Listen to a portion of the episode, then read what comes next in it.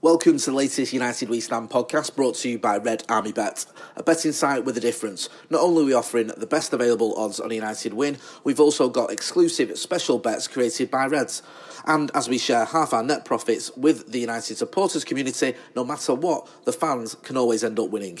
Check out our website, redarmybet.com, or download the app, Red Army Bet, about fans, by fans, for fans. Welcome to the latest United We Stand podcast. I'm Andy Mitten and I'm sat in the Trafford Centre in a seat where I interviewed Mike Phelan for a podcast a couple of months ago. Mike has now gone off to Australia after the experience of speaking to me. So I hope the lad I'm sat with now doesn't feel like the need to go to the other side of the world either. I'm with Ben Thornley, Benjamin Thornley. I'm not sure if I'm allowed to call him Benjamin, but he calls me Andrew, so I'm going to call him Benjamin. we did a podcast in Barbados five years ago. Look at us name dropping Barbados. It was a trip for veterans football, uh, the legends football, and we had a really good chat then, uh, Ben and I. But we also had David Thompson, the former Liverpool player, and someone else. Steve Watson. Steve Watson. Yeah, he's was, a character. Him. Yeah, he's a character. And they didn't realise we were having a really serious and at times quite a traumatic interview because Ben's career um, didn't end up how he hoped it would have done. And just as Ben was basically about to break down and tell me about his fucking life coming to an end with this career, Steve Watson was like flicking peanuts at his head. he had no idea what was going yeah, on. It was, it was. And David Thompson turning around saying, well, he was shit anyway, so it wouldn't, it wouldn't, it wouldn't have made the slightest bit of difference how traumatic it was going to be for me and how emotional it was because they turned it into a, a real good uh, a real good podcast and a real good load of banter. And I was lucky actually that, that you know, and I am lucky that the times when I do go away, uh, I have these lads that invariably are from are from the you know the other side of the East Lancs to us and our bitterest rivals who, who we actually get on with as Man United players, the, the best out of the lot. So, uh, so yeah, there are always good times when we go away, and you know we have a little bit of a needle when we're actually playing the games, but off the field we all get on extremely well. Well, thanks for joining us, Ben. It's it's great to be talking to you, and the banter in football it can be absolutely brutal sometimes. I mean, he's saying to you, "You were shit. You were ever going to make it." Yeah, anyway. absolutely. Yeah, and, and you know what? It, it, it it, it's the one thing, Andrew, that you miss. Yeah. It's the one thing that you miss when you actually finish playing football. You ask any footballer that, as brutal as as, as being in a dressing room can be, you, you almost it almost becomes second nature to you to expect it. And uh, and I, I, go on a lot of trips with David May, and uh, I've just come back from from uh, from doing something uh, with a team over in Malta for their 60th anniversary, which is going to be next year, the oldest supporters club in the world. Great bunch of people. And unfortunately, because of David May, who hosts his, uh, his annual golf day the first Friday in every September, he couldn't make it. And I rang him up to tell him what a brilliant trip that he'd missed, although I understood why he missed it. And I said, the one thing that I really missed was David May not calling me a fat twat every five minutes it was something that uh, that I, have come to expect, and I think that when I, I, am with Maisie, if he doesn't do that, then there's actually something wrong with our relationship, and it's just things like that that even though you know you, you, other people from the outside listening will be thinking, no, he shouldn't be saying that. It's a bit cruel. It, it's something I've come to expect and enjoy because the camaraderie of a football dressing room when you do actually meet up with footballers never ever goes away, and a lot of them really, really miss it. A lot of them really miss it. The thing that they miss the most because they realise they can't go on playing forever, but they've all still got sense of humours, and, they, and and it is that walking into a dressing room, wondering what you're going to expect on a daily basis from whoever, uh, is something that um, that will live with you for a long time, and something that you do very much miss. We could easily fill a podcast with anecdotes about David May, and I can see why he was such a good influence in the dressing room same with Anderson, the Brazilian. I've sort of learned after the things he did and what they brought to the dressing room. I mean, with Meg, and I know David well, like you do, I've done sportsman's dinners with him where I've, I've been the host. And I've had to sidle up to him mid speech and just say, just wind it in a bit. Like, because he's effing and blinded. Yeah, he doesn't. And I'll just say, just calm down a bit. And then two years ago, we got invited to go to uh, Bilbao as part of Athletic Club's foundation. It's a great football club, and I'm flying to Bilbao, me and him. And I'm just, I just can't believe some of the things that I'm hearing. I'm not even going to repeat them, but it can be absolutely brutal. Hey, I know lads who played as young lads at Manchester United, a year or two younger than you, and they were exposed to the some of them the Barry Bennell stuff. So it's heavy, serious stuff. And one of them said to the other one, "Well, he wouldn't try to bum you anyway because you're an ugly bastard." And I'm just thinking, this is just. That, that is Maisie, absolutely. No, he didn't say that. It was, was someone it? else. Oh, was it yeah. someone else? But it, it would be something that he would come out and say Yeah. because he has absolutely no filter.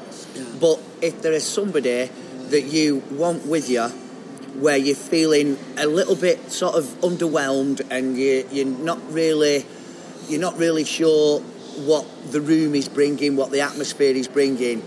Maisie will put that straight straight away. Yeah. He'll put it right straight away because he doesn't care. It- wh- Whenever he is there, he, without actually being, without actually like showing off or anything like that, he's the centre of attention and he brings the house down. He's absolutely brilliant. He'll break the ice. He will make people laugh. He'll make people feel comfortable, and that is, and with with all his with all his effing and blinding and with all his sort of like non-filtration, that is something that is is priceless to have in your in your in your locker.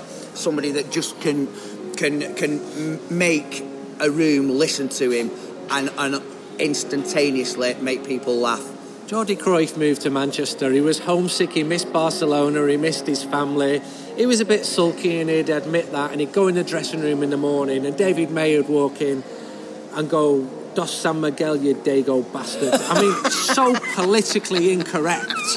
And Jordi Cruyff's having to look up the word dago, which is an offensive term, and it was it, it was used more in the '60s and less politically correct times. But if you ask Jordi Cruyff now about David May, he loves him.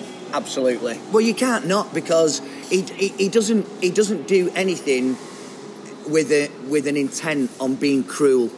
It's just his way of making people feel relaxed and saying, you know, this is me. You either get on board with it and you have a laugh with me, because if you don't, you will you will crumble because I, I'm not going to let up.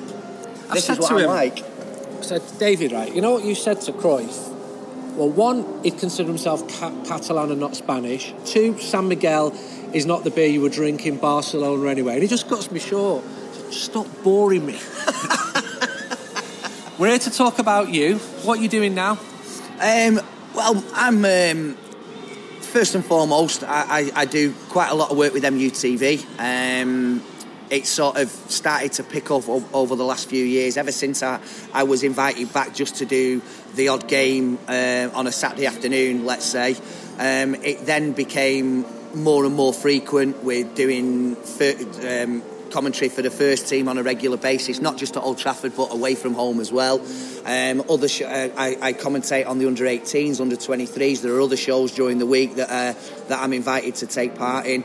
Um, and I also work on, on match days doing uh, doing match day hospitality, which they actually invited me back to do that for the very first time was when Nani was sent off against Real Madrid when we were in complete control of the game, uh, and then a very dubious decision. Uh, and that was my um, that was my that was my first game back, and I've been there ever since, and I absolutely love it. And funnily enough, we've just been speaking about Maisie, and for all his his non-stop chattering, uh, he was given the opportunity to try it, and he hated it. He didn't like um, he didn't like the he didn't he couldn't be himself Yeah. with with punters in a in a Yeah. hospitality box. You know, you've got to have a certain amount of decorum. It's basically people coming up to you who've had a few beers saying, I remember when you did this. And I reckon Maisie, part of him would just want to say, fuck off. Yeah, absolutely. but you can't say that. No, no, you've Got to, absolutely you've not. got to listen to people who've paid a lot of money Of to watch course. Manchester United. Yeah, you have. Yeah, you have. And and there's no there's no reason why you can't have. No, I wouldn't say arguments, but sort of eh, discussions with people if you if you actually disagree with some of the things that they're saying. But you're exactly right with Maisie. If he didn't like what somebody had said, he'd tell them on no uncertain terms, and uh, and, and it just wasn't for him. He couldn't be himself. Um, and if David May can't be himself, then there's not worth having a David May because that is what makes him him and unique. Uh, and it was just something he, he didn't enjoy doing, but it's something that I do enjoy doing. Uh, and I'm and I'm I was glad for the opportunity, and I still am every time I go. I see uh, fans coming up to players all the time and there's a lot of um, a lot of passion, a lot of emotion, a lot of positivity, but it can be a trying experience. I remember my father being in one of these boxes, um, which was rare for him, and bumping into Andy Cole. And I told Andy that he was going to be in there, and I just said, "You'll know when you've met him." And my dad went up to him and says, I'm Andy's dad. Um, they had a nice chat. He said, This is absolutely shit. Put your fucking boots on and get back out there now. And Cole is like, Yeah, but it's the best game of the season. It was the 4 3 against Newcastle. It's a great game. of It's shit, son. It's absolutely shit. And I'm going home. And he went home at half time. Cole just texted and said, Your old man is off his box. You've got people coming out like that to you all the time. You've also got a book coming out You've got your autobiography coming out. Don't be shy to plug it. What date's it out? What's it called? And why did you do a book? right. Um, to answer them in chronological order for what you just asked me, it's out on the 15th of October. Um, the book is entitled Tackled, and obviously for those people that, that followed me when we were, you know, we were the class of '92, and, and, and what happened to me when I was 18, then they'll understand the the reason for the title. Um, and I was contacted by somebody um, who has ended ended up, you know, being my, my co-author, Dan Poole, uh, and he felt as though I had a story to tell. Um, a different story, there's no question about that. It, it's not come and it's not going to be, and it hasn't been um, written in the same angle that most other sporting biographies would be written because, with all intents and purposes, I, I never made it at Man United. Uh, and people will be saying, well, you know, why on earth would we want to read a book like that? And that's exactly. How many games did you play? Um, I think I only played about. Uh, I think I only made about. I don't know, between 16 and 20 appearances. Uh, made my debut in 1994 at West Ham, uh, just before um, I was due to play in the FA Cup semi-final against Oldham at Wembley, and it was just a couple of days before that that the manager suggested Sir Alex that I, uh, I hadn't played for 10 days and that I should go out and play a reserve game uh, just to you know just to get myself some match practice for the Sunday game coming up and this was on the Wednesday night. Uh, and with about 10 minutes to go after having a really good day, game scoring a couple of goals and uh, I, I, had a I had a flag up at 60 minutes saying you know are you all right do you want to come off and I didn't I stayed on I'm an 18 year old kid I'm doing well uh, I'm scoring a couple of goals, and you just don't see what is in front of you. And you know, it was the worst decision I ever made. I'll, I don't mind admitting it, uh, but at the time, hindsight's a wonderful thing. You're not to know, um, and that was uh, that was when the injury occurred. So what happened next? Um, in that game. In the game, uh, I think with about 15 minutes to go, uh, I received the ball just in the centre circle uh, I was moving towards their goal, and their right back came towards me, who'd been marking me the whole game. Um, and just as he approached me, I, I, saw, I think it was Clayton Blackmore running in the space that I'd vacated on the left hand side. And just as I played the ball and then replanted my foot on the floor, the tackle came. So it was late. Um, in my eyes, it was reckless. Um, and I think it was uh, it was just sheer frustration that um, that the, the guy who, who actually committed the tackle had, had basically just had enough. Um, I, I, I, can't ever prove that he intended to do it, but I, I, certainly know that for 70 odd minutes of that game, I'd given him the run around. He was a seasoned professional. Uh, he wasn't happy about an 18 year old kid sort of taking a mickey out of him and uh, and I'm not suggesting for one second that he meant to injure me in the way that he did, but I definitely think that he wanted to leave a mark. You say he. Why don't you say his name? Oh, I suppose I can now. Um, it was um, it was Nicky Marker from from Blackburn Rovers. Um, all the all the legalities have, have, been dealt with now. It, it's no uh, it, it's no secret as to as to who it was and when it was. Uh, it was a long time ago. It's something that I, I will never forget about, but I, have certainly got over in in in terms of mentally. Um, I, it, it, it definitely curtailed what I may have been able to achieve as a professional footballer, certainly at Manchester United. Uh, and going back to the book, that is um, that is for the most part what the book is about. Is all the people that I played with at the time, you know, household names, uh, global names all over the world, that um, that have given their opinion of what sort of a player they thought I was and could have been had that injury not happened. Slightly different circumstances, but some parallels. I, I interviewed Steve Coppell, and his career was ended by a bad tackle, um, playing for England against Hungary. And five years later, he was a manager, and he came up against the guy who tackled him, Joseph Toth, if I'm not mistaken. And he said, Do you want to meet him? And Steve said, No. And they were in, they were in the same stadium. He mm-hmm. said, It wasn't malicious, but I can't see how my life is going to be enhanced by me speaking to the guy who's ended my career. And Steve had to stop playing at 28, mm-hmm. and, and he played 250 consecutive games for Manchester United. It's never going to happen again, that. He, And, and he, I mean, I loved him when I was a kid. I was just about to say the same thing. He, he, I mean, I've supported Manchester United ever since you know I can remember, from being sort of five or six years old. Uh, remember Brian Robson coming to the club, and Steve Coppell for me was, um, even though I had aspirations of being a central midfielder like Brian Robson, Steve Coppell for me was was uh, was one person that I loved. He had two great feet. He, he was a wonderful crosser of a ball, and like you said, he was an England international. And, and when you hear stories like that, and I can completely concur. I mean, I, I had no choice. I actually, when I got back playing again, I did actually come up against Nicky Marker again uh, for for Blackburn Rovers in another reserve team game.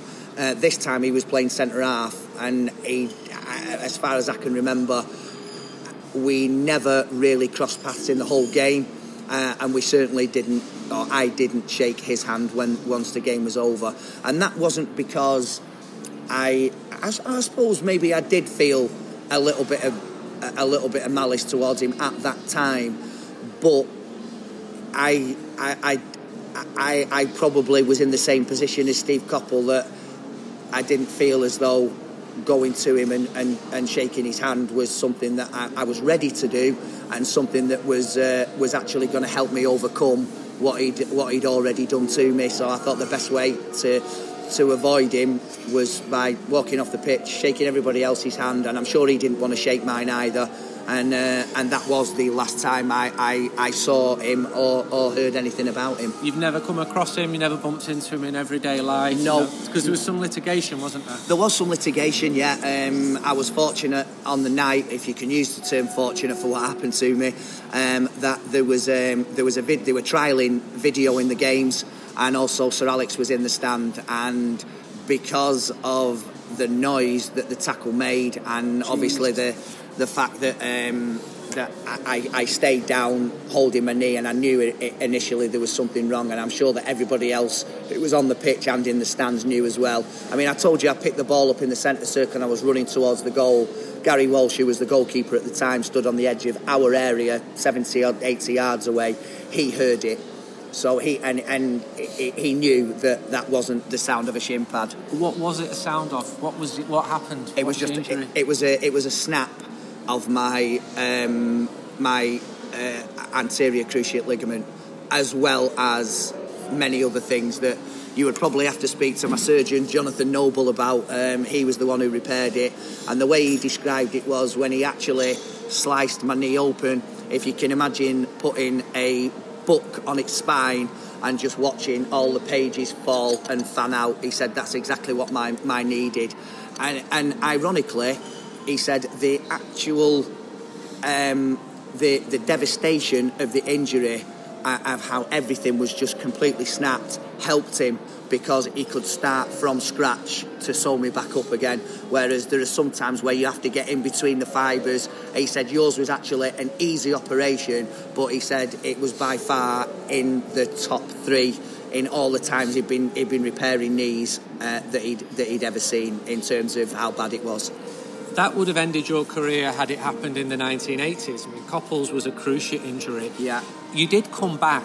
You, you were a professional footballer. You played for Huddersfield Town. You played for Aberdeen. These, are not village football clubs. They're not. It's not Manchester United. You did have a career. Yes, I did. I did. It, um, it obviously, and this is no disrespect to Huddersfield or or um, or Aberdeen uh, or any indeed anywhere else that I played, but it wasn't where I well, it certainly wasn't where I wanted it to be, uh, and it and it certainly isn't where I felt it, it could have been. Did you enjoy playing there, or was there always something in the back of your mind, thinking, "What if"?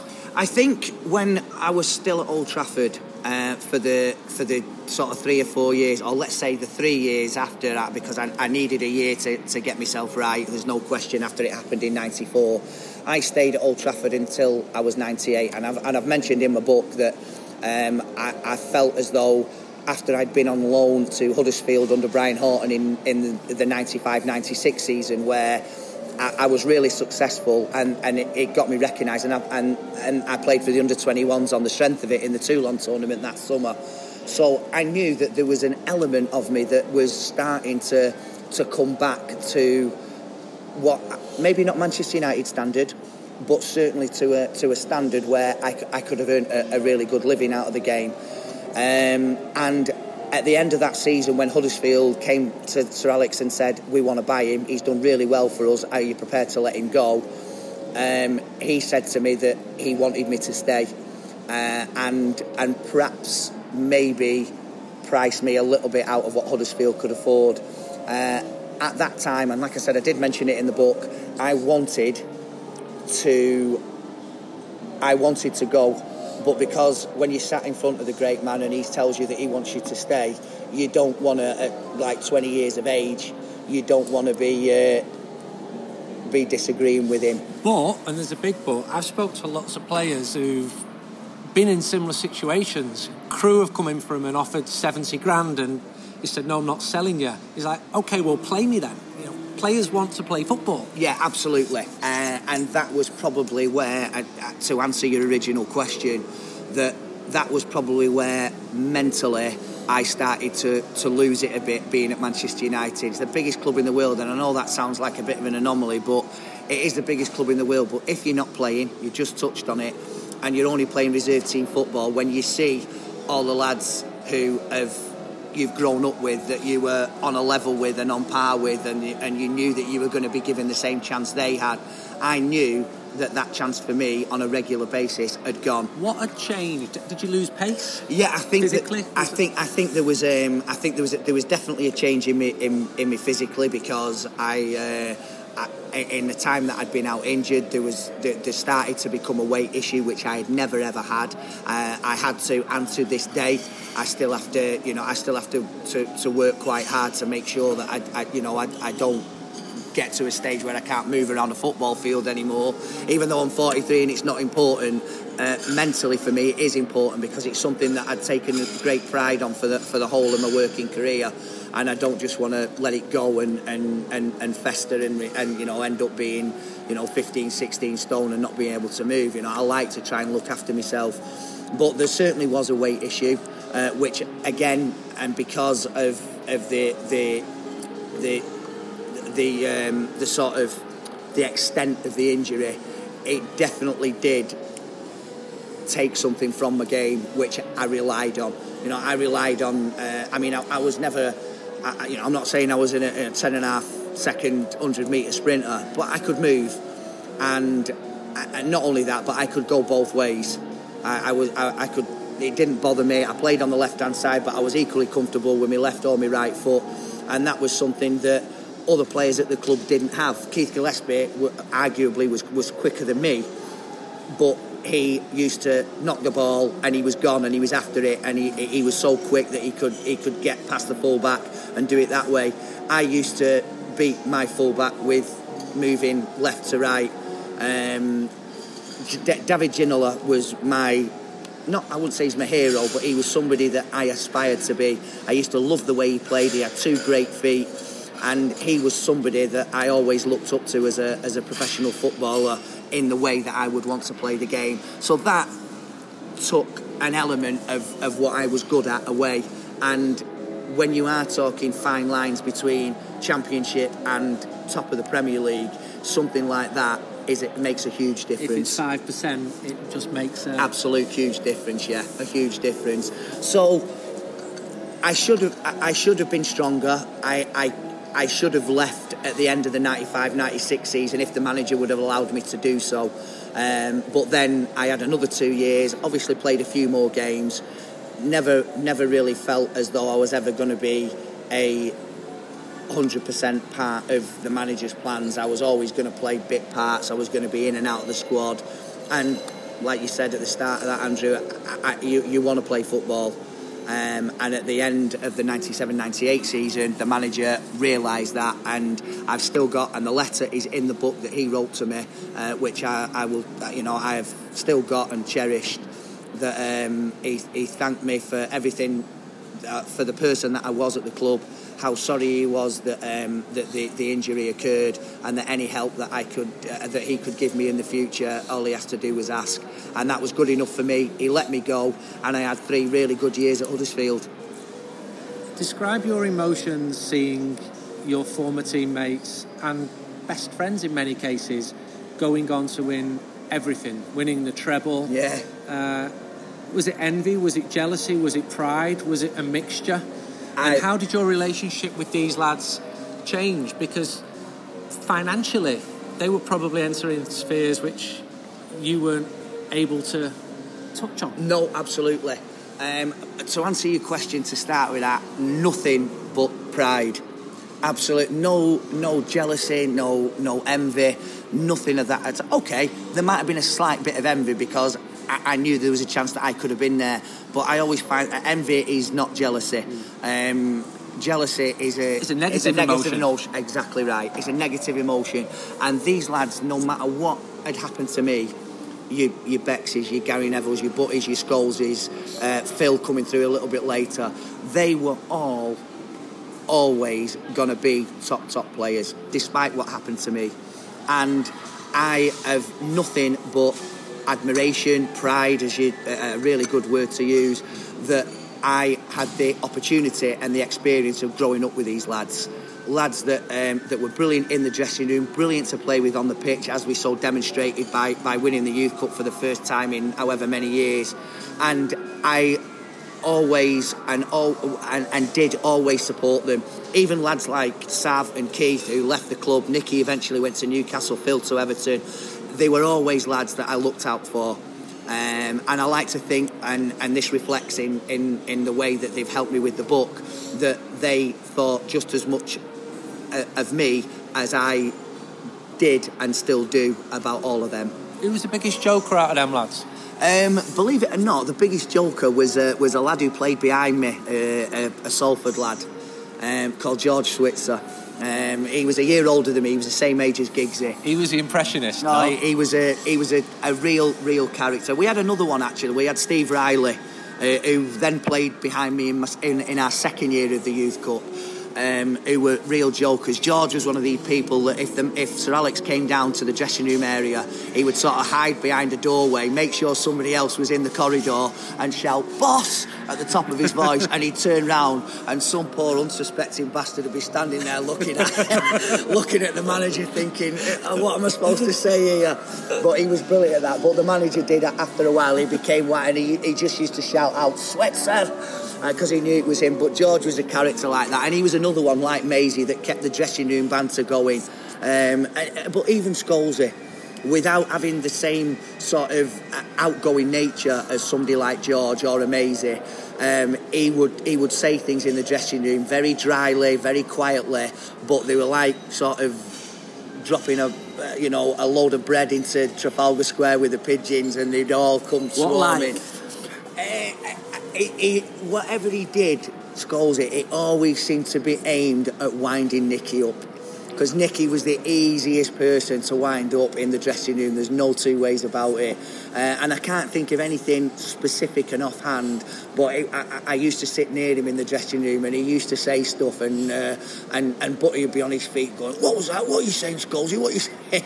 And it was it was all it was always to get a reaction out of Nicky was was what it was aimed at. I mean, Nicky's mellowed a hell of a lot, um, but he was a proper hothead when he was in the dressing room as a kid. Was he the tough nut? If you had definitely, would he be the street fighter? Absolutely, Nicky? yeah, yeah, yeah, he, lad. yeah, yeah, yeah. He was. He was, Giggs was an hard lad, though. He was, but on the quiet. Yeah, yeah. yeah you wouldn't. But everything Ryan was like, it, it, it if I saw him uh, like two years ago, I said just been to interview this lad you played with, Ryan. He said absolute bastard he was when I was a young lad. Stuff he could never say publicly. Yeah, yeah, yeah. He used to put us pin us down on the, the massage table and boot balls us. What a twat he was. You know, all off the record. Absolutely. But, but he was. There's, there's, I think there's a brightness there. I think there's a humour there that doesn't always come across publicly with Ryan. No. But I do think he's a tough bastard as well. Very.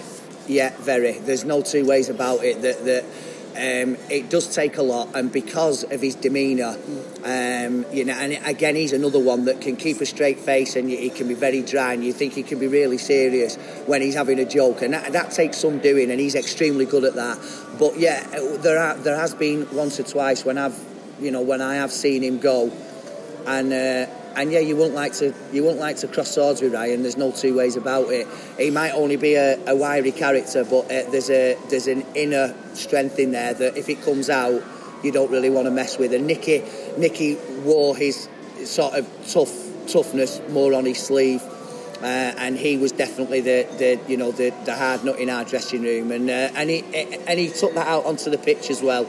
He never took any messing on the pitch with us, and certainly when he went when he went on into his career, he might might not have been the you know the biggest, but um, he certainly puffed his chest out when he when he went out playing, and he, he a great lad, a great lad. Got on, always got on well with Nicky from when we played together as. Uh, as a centre midfield partnership for Greater Manchester County, and he was um, he was a super player to play with, and he, but he wasn't so great to play against. I can assure you.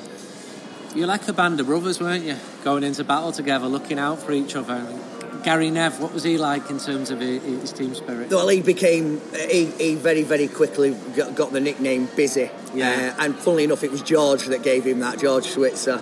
But uh, Gaz was always one of these who, who uh, and you can see how it's developed into into taking control in everything that he does, uh, and not only taking control but succeeding and being exceptional at everything he does, uh, and and and studying the finer details. And that's how he started off when he came to Manchester United. He was um, obviously in our first year. We had a, a, a, group of lads of George's age, of Ryan's age, that were older than us, and we had a foreman that was Andy Noon it was always going to be that if there was a chance of Eric Harrison giving, changing the, the, the, the foremanship over, even after the first six weeks of being there, he was going to give it to Gaz. But it had to be with a second year apprentice. But Gaz got it in the second year, and he just he wanted to know the ins and outs of everything. He never stopped asking questions, and you know him, Andrew. You know what he's like. He, he he's, he, he doesn't let up, and uh, if there's something that he's not happy with, he wants to know, and he wants to know before he gets the answer. And he was brilliant, but he was a uh, he was great for us because he was always the talker and he was a leader. And again, like Nicky took what he had onto the pitch, Gaz did exactly the same. And him and Chris Casper forged a, a, a really good relationship on and off the park.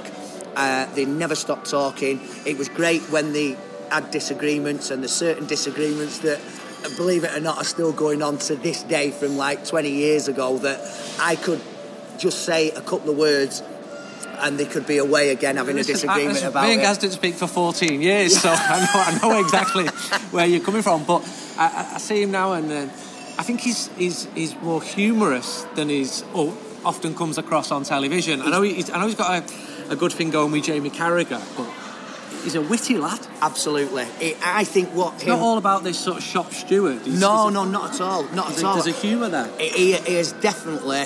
Uh, I'm not saying developed a sense of humour because we spent a lot of time together when we were when we were you know growing up, teenagers. Myself, him, David Beckham, um, Chris Casper, Mark Rawlinson. We played snooker with Robbie Savage, with Keith Gillespie. Uh, we were always, you know, there was always some of us that were together doing something, and Gaz is absolutely brilliant company when he is in a real, when he's relaxed, when he's not got you know things buzzing around his head, which I realise these days are few and far between. But even then, it was always football, football, football, and you could tell. Obviously, from the career that he's had and from the way that he speaks about it so eloquently with Jamie Carragher, there's also a little bit of camaraderie, a little bit of fun in there. Because for me, when when United played against Liverpool, eh, you know they don't think Gary Neville is a red, he hates Scousers. He doesn't. All right, he doesn't. It, but because he had such a passion for Man United and a will to win, obviously the team that everybody wanted to beat was Liverpool. But again, and I mentioned it when we first started talking about this, now that we've all finished playing, we all get on.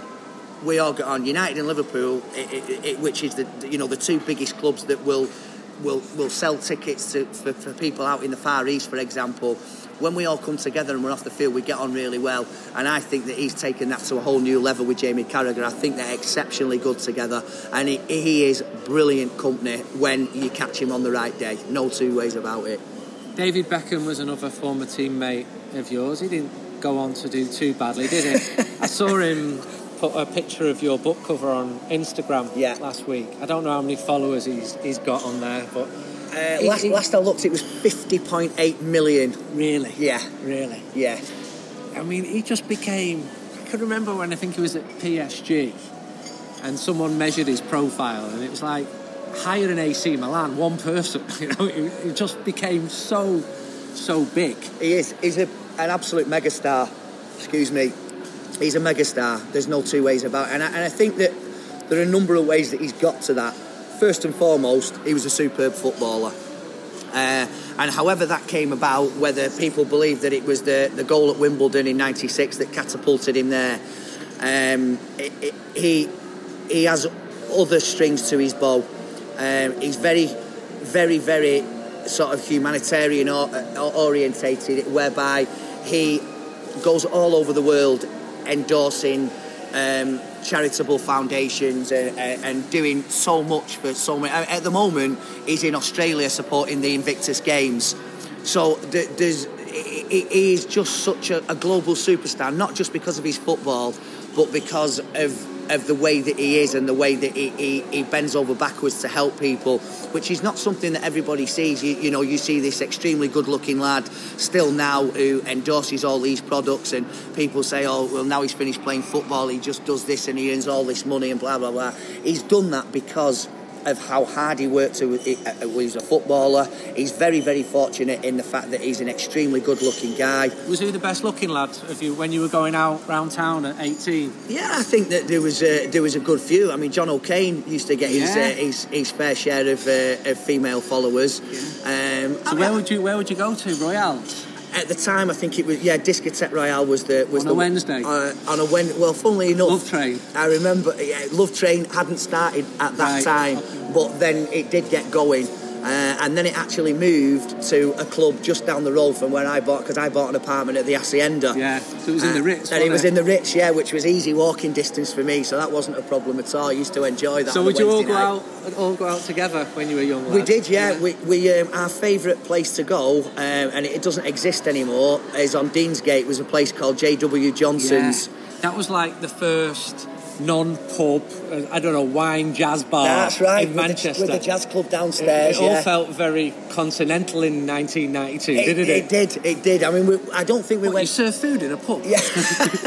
I didn't think that we didn't go there in '92, but certainly when we were when we, we were eligible and yeah. we could go and have a drink somewhere, and um, and, and and we did on a on a I wouldn't say a regular basis, but certainly once a month we would do that on a Wednesday night, and we'd go into JW Johnson's. And funnily enough, we were all actually there the night that Eric did his kung fu kick because that's where we heard about it when we were all in January there. January '95. Yeah, so you're all in there. Were you drinking? Could you drink? Yeah, we could then because we were all in '95. We were all 20. But it's not about just whether on. you could. You were professional footballers. Was yeah, that part of the culture? But, yeah, we we um, uh, uh, there was every chance as well that because at that time I seem to remember that reserve games were played on a Wednesday night. Right. So we we um, we knew that it was more than 72 hours before a Saturday game. So we could still go out and have a few drinks and know that we, we, had plenty of time to recover. That was what the manager's stipulation was. Did you get recognised in Johnson's, young lads? I think once one or two of us had made our debuts, then it started to become that way. Yeah, it did start to become that way. But was that a blessing and a curse? I'd imagine if uh, a young model wants to come up and talk to you, then that's not entirely negative. No. But there were, but you know, it can get overwhelming, can't it? It can do, and I'm sure that after a while, certainly for those guys, um, that I was out with, like Bex and like Gaz, that it did, and and that was when it started to wane a little bit. Um, that they realised that, that there was there was more of a chance that there would be people out there that would start, you know, sending emails back to the club, and they didn't want to be known as somebody that was seen out all the time. But I, I, you know, we never thought that there was anything wrong in once a month a group of lads that have got on so well organising to you know to go out and have a few drinks and have something to eat and, and, and enjoy an evening together because you know we'd all started getting girlfriends and it, it wasn't as it, it, it wasn't as often that we would we would we were doing things together. The only thing that we were really doing together was training and playing together. Um, the the social side of it became less and less, but we didn't want it to completely disappear out of our out of our daily routines and our daily lives. Where would you grown up, and were you a United fan as a kid? Yeah, I I, um, I was actually born uh, in the same ward as Gary, two months after him. Um, he was the 18th of February, I was the 21st of April, Fairfield Hospital in Bury. Uh, but then my dad, who was a head teacher at the time, took a job in Salford, in Eccles. Uh, so I don't remember much of living where I lived in, in Heywood, it was. Um, I, I only ever remember moving into to, to the house that we had for uh, between 77 and 83 in, in Eccles. Uh, and that's where I grew up, and that's where I, I started to to play football. And my mum's mum, actually, who lived just around the corner, I used to run round, and uh, and my last recollection of her was watching the 1982 World Cup in Spain. Robson, which, 27 seconds. Which is when I spoke to Brian Robson about my book, um, and we sat outside in the sunshine and we had a we had a, a, a beer together um, that was exactly what I said to him. That it, it was it was his goal that got me inspired to actually want to go out and be a professional footballer. I'd already started kicking a ball, but actually watching him do that, and, and I remember all, and you'll you'll be the same. You remember all the, the, the confetti at the 1982 World Cup and Paolo Rossi and Brazil being knocked Socrates. out. Socrates, Falcao, Eder, it, Zico. It was just a fantastic World Cup and still the one that sticks in my mind the most out of any of them. I think people have, they always have their most formative World Cup, don't they? My auntie had a video recorder. We, we didn't have one, we couldn't afford one.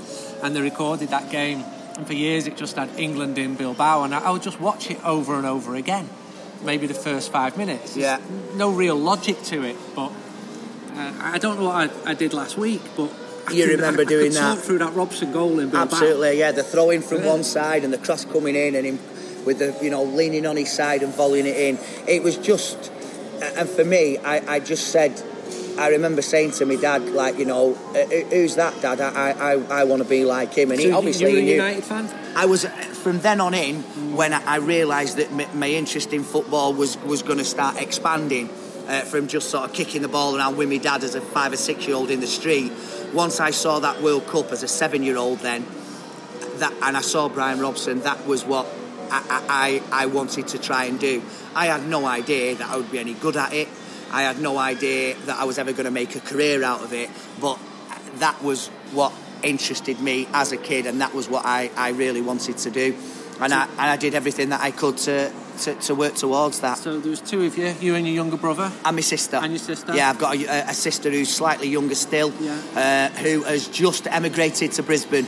Right. Uh, August the fifteenth of this year, she she had a husband who came over about twelve years ago playing professional cricket, um, and they got together. Uh, they've had four children. They've got two girls and two twin boys and he has finally, well, he finally convinced her, much against my mum's wishes, it has to be said, because she's grown up with with these kids living just down the road and helping her out every day and speaking every day. Virtually best friends, my mum and my sister. So for her to up sticks and go not to Spain, but to the other side of the world, uh, where you, you say that, but my brother-in-law has just moved to Brisbane. All right, and he's Brazilian, and the same issues. The parents are heartbroken. Yes, basically. absolutely. Because yeah. to get from southern Brazil to Brisbane, it's it's you couldn't go further. I don't think. Uh, no. It, it, in, in the world. And then uh, Rod, Rod was a footballer as well, wasn't he? He was, yeah, yeah, my brother, um, and obviously he gets plenty of mentions in the book as well. But uh, I mean, me and my brother were never we, we weren't it was always me and my sister or him and my sister. Me and my brother when we were growing up we weren't I wouldn't say we were really close. What was the age difference between um, you both? I was April 75 my brother was August 77 so it was like two and a half years. so you're close you're close in close terms in of age. age yeah absolutely but it, it, it just never materialised that we, we actually became close uh, in, in everyday lives. Funnily enough we're as close now as we probably ever have been. We speak a lot more um, maybe I don't know whether that was uh, whether that's because my sister's gone. Uh, but it started to, to the, the, closeness started to develop a, a, a lot a lot sooner than that before we knew that my sister was going. Uh, and obviously, with him working at the club. Uh, he's been at the club a long time, hasn't he? He's been there a long, long time. Masseur, you know, yeah, he's a masseur there, um, uh, and he was with the with the England team for quite a long time as well before under Louis van Gaal's reign, things changed, and, and he, he, he, had to he had to give that up, much to his disappointment, because that was something else that he really enjoyed doing, and it was another financial arm as well for yeah, him. Yeah. Um, so yeah, he, he's still there. Uh, I'm and, sure he's still enjoying it.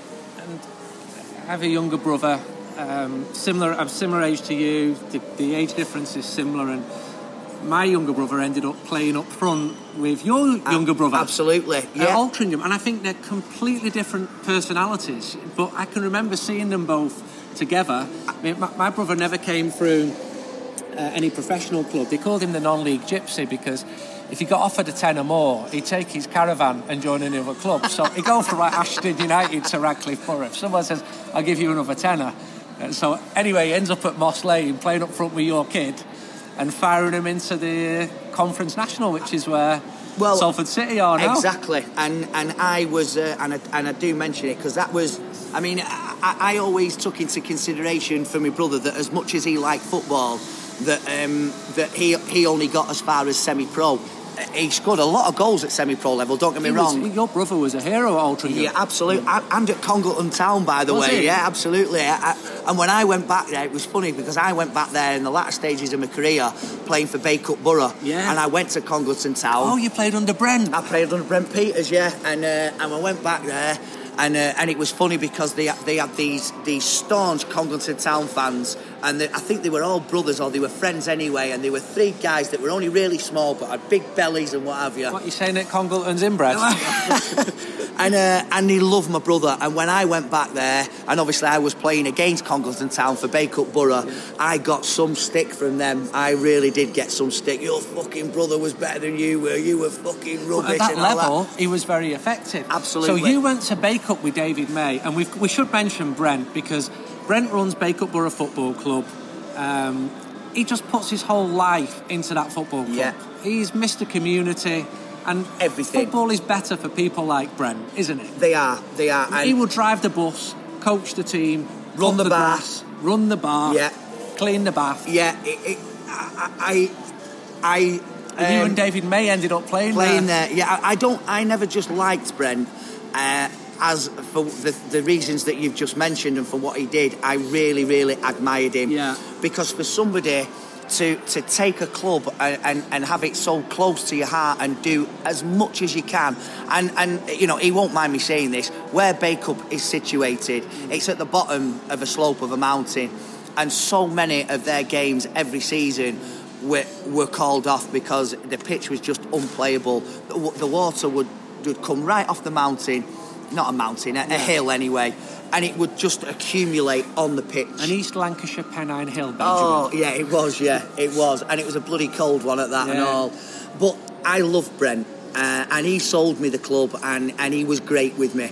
Um, and for, for and he and he gets a, men, a really good mention in my book as well because for people like that, and you've just said it, uh, uh, football as a as a small community like Bacup is, they are so uh, they, they, they should they consider themselves extremely lucky that they've got somebody like Brent Bacup that will mow the lawn, mow the grass, and drive the bus. And uh, he, he, just puts his heart and soul into it. And, and I still wish him all the best with that club because he, he, he, they deserve to have better things for the amount of time and effort and sweat and blood and tears that he's put into it. we've talked about some of your negatives at Manchester United. Let's tell us about some of the highlights. What was your greatest moment in a Manchester United shirt? Because um, you can't ask that question to so many people on this planet. No, you can't. No, no. Well, first and foremost, I, I, I consider myself very fortunate to uh, to have been good enough to even be considered to play for Manchester United. Uh, but once I, I walked through the door uh, and I saw the group of lads that, that I, I was going to be playing alongside for, for however many years I was going to be there, uh, winning winning the Youth Cup. And, and this isn't just me, and, and it is a highlight because it's one of my very few highlights in my footballing career in terms of winning anything. Um, most of the other lads that we've already mentioned will say the same thing that winning that FA Youth Cup was massive for them. Uh, playing under Eric Harrison, who is, you know, we, we, all know about his plight at the moment, and uh, it's just terrible and, and, and heartbreaking what's happened to him with his, with his with his dementia in recent years. But playing under him helped us immensely. It helped us grow up. It, it, it helped us learn the game. He, helped us right the way through to when Sir Alex Ferguson and, and Brian Kidd at the time took control of us. And Gary will tell you, if there was ever ever a time, and he did it on, on numerous occasions, if there was ever a time that things weren't going well for Gaz, and he was playing in the first team, or he had been playing in the first team, and the manager left him out, and Paul Parker would be in, excuse me, in instead. Gaz would go to Eric, and he wouldn't go and play in the reserves, Gaz. Gaz would go and he'd play in the A team he'd go and play with Eric. He'd go and speak to Eric before the game, after the game, and it would just help to, to lift. Speaking with Eric and having moments with Eric would just help to lift you because despite his reputation as being a tough nut, and he was, don't get me wrong, he didn't he didn't stand any messing.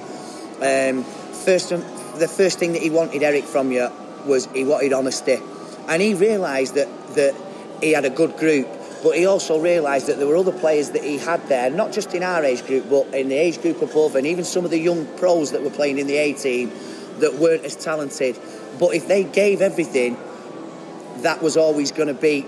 That, that, I think what what was it that somebody said that I heard the other day that um, that that hard work would always beat talent if talent didn't work, and the, there's no truer statement than that in football, to be honest with you. Any manager would give anything, anybody that gave 100% rather than somebody that had all the talent in the world and, and only brought it to the fore every so often.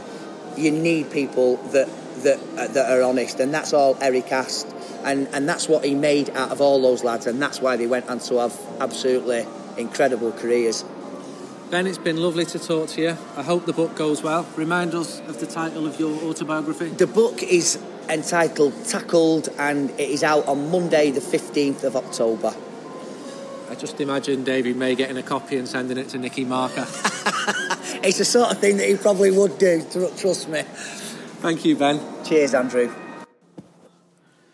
Thanks for listening to the latest United We Stand podcast brought to you by Red Army Bet. We offer the best available odds on a United win, as well as a host of special bets created by Reds. With half our net profits being donated to United supporters groups, Red Army Bet is about fans, by fans, for fans. Check out our website, redarmybet.com, or download the app. Red Army Bet, we all follow United.